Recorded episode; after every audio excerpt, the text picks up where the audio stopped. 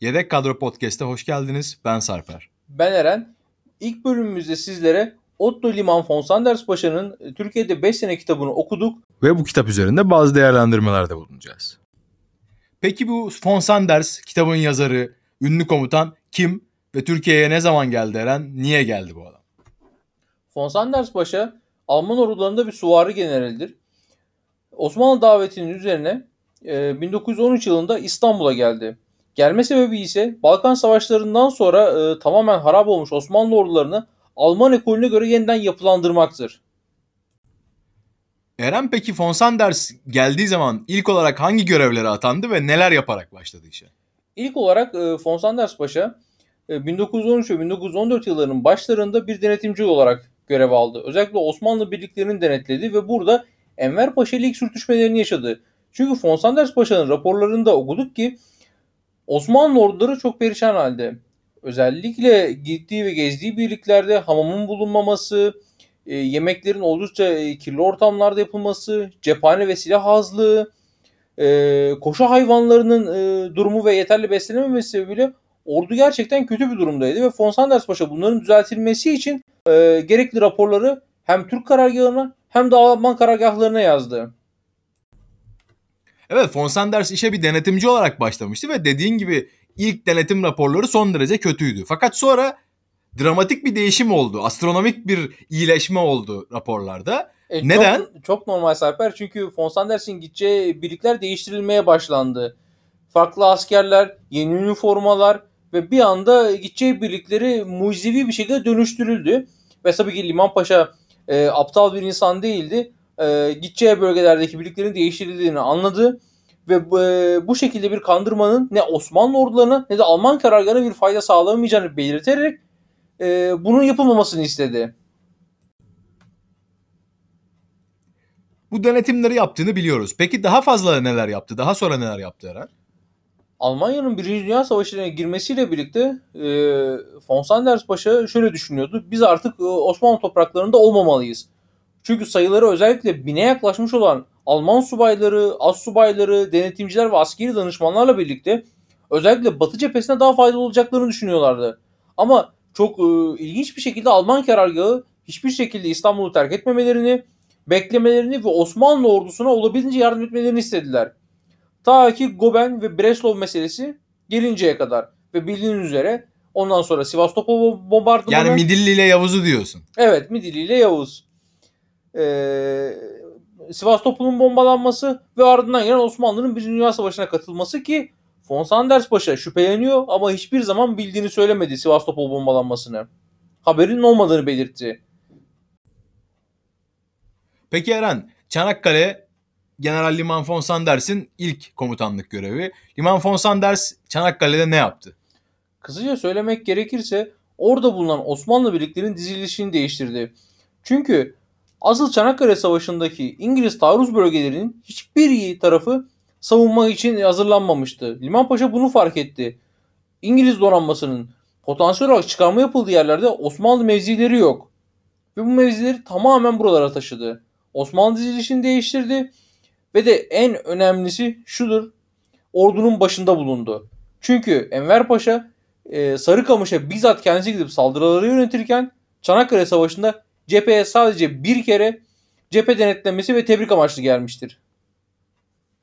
Ayrıntılı bir şekilde Çanakkale Savaşı'nı konuşmamıza gerek yok. Kazanıyoruz. İngiliz ve Fransız birlikleri geri çekiliyor ve bölgenin güvenliği yeniden sağlanıyor. Bizim bugünkü podcast'imizin konusu Filistin cephesi. 1918 yılına geldiğimizde Osmanlı Kudüs'ü kaybetmişti ve Kudüs'ün kaybetmesine sebep olan Falkenhayn Paşa görevinden alınarak Batı cephesindeki bir ordu komutanlığına atandı. Liman Paşa bu cepheye gönderilirken yanında Çanakkale Savaşı'ndan kendisine hizmet etmiş Esat Paşa ve değerli birlik komutanlarıyla birlikte hareket etti. Kudüs ile ilgili şunu söylememiz gerekiyor. Kudüs üç din için çok kutsal bir şehir ve bu şehrin kaybedilmesi çok büyük bir hezimet olarak görülüyor ve İngilizlere büyük bir cesaret veriyor. Kudüs üç din için çok kutsal olmakla birlikte aynı zamanda da çok stratejik öneme sahip bir şehirdir. Çünkü Kudüs Filistin'in giriş kapısıdır ve İngilizler Kudüs üzerinden çok büyük saldırılar planladı ve Kudüs'ü bir ikmal şehri olarak da kullandı. Biz daha da fazla ilerleyebiliriz. Şimdi Kudüs nasıl kaybedildi sorusundan önce biz neden kanal cephesine saldırdık? Kanal cephesindeki ilk saldırılarımız nasıl olduğu söylemek daha güzel olur. Peki Eren biz kanal cephesine niye saldırdık? Yani neden Güney cephesi böyle aktif bir cephe haline geldi?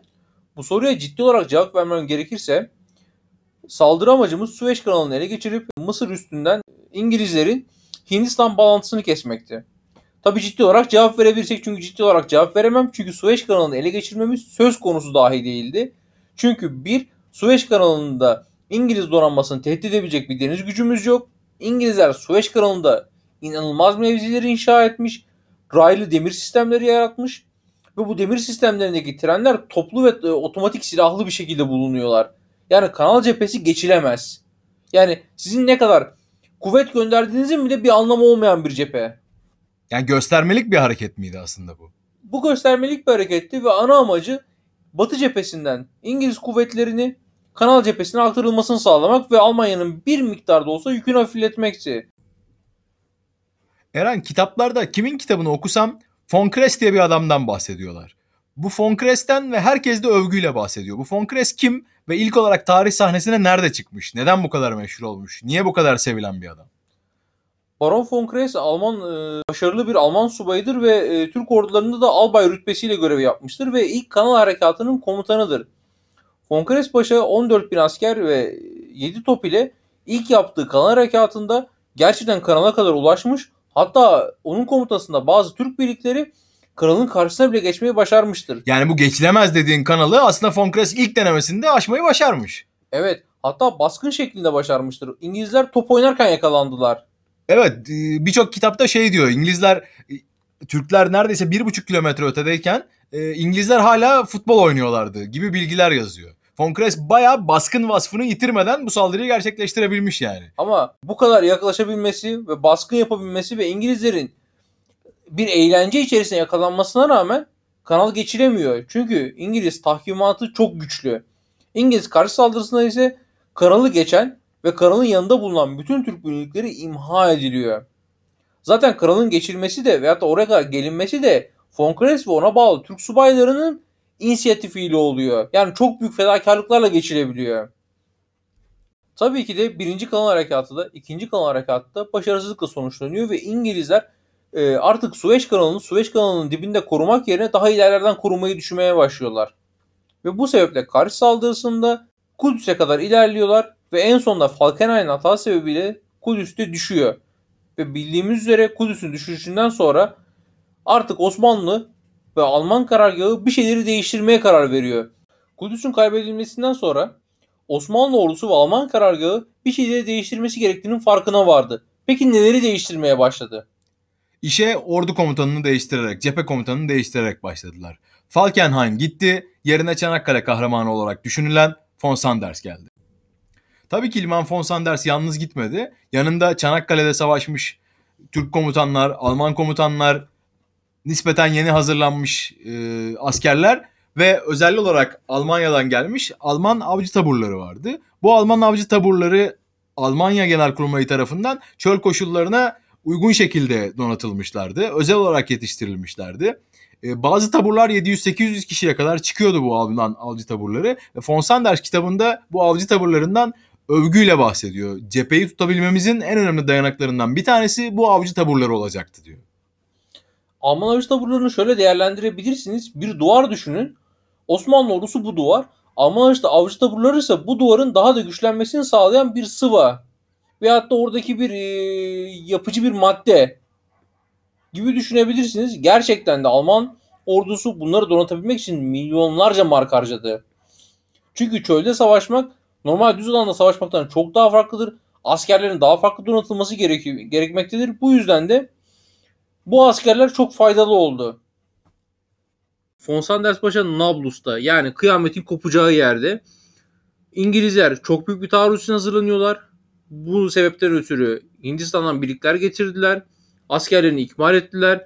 Arap isyancılarını yanlarına aldılar ve çok büyük bir bedevi ordusuna sahipler. Dürzilerle anlaşmalar yaptılar Hatta ve hatta e, Suriye'de ekilip biçilmiş e, buğdayı dahi satın aldılar. Osmanlı topraklarında ekilmiş bir buğdayı bile satın alabilecek duruma geldiler Arap topraklarında. Ve böylece ilk bölümümüzün sonuna geldik. Dinlediğiniz için teşekkür ederiz.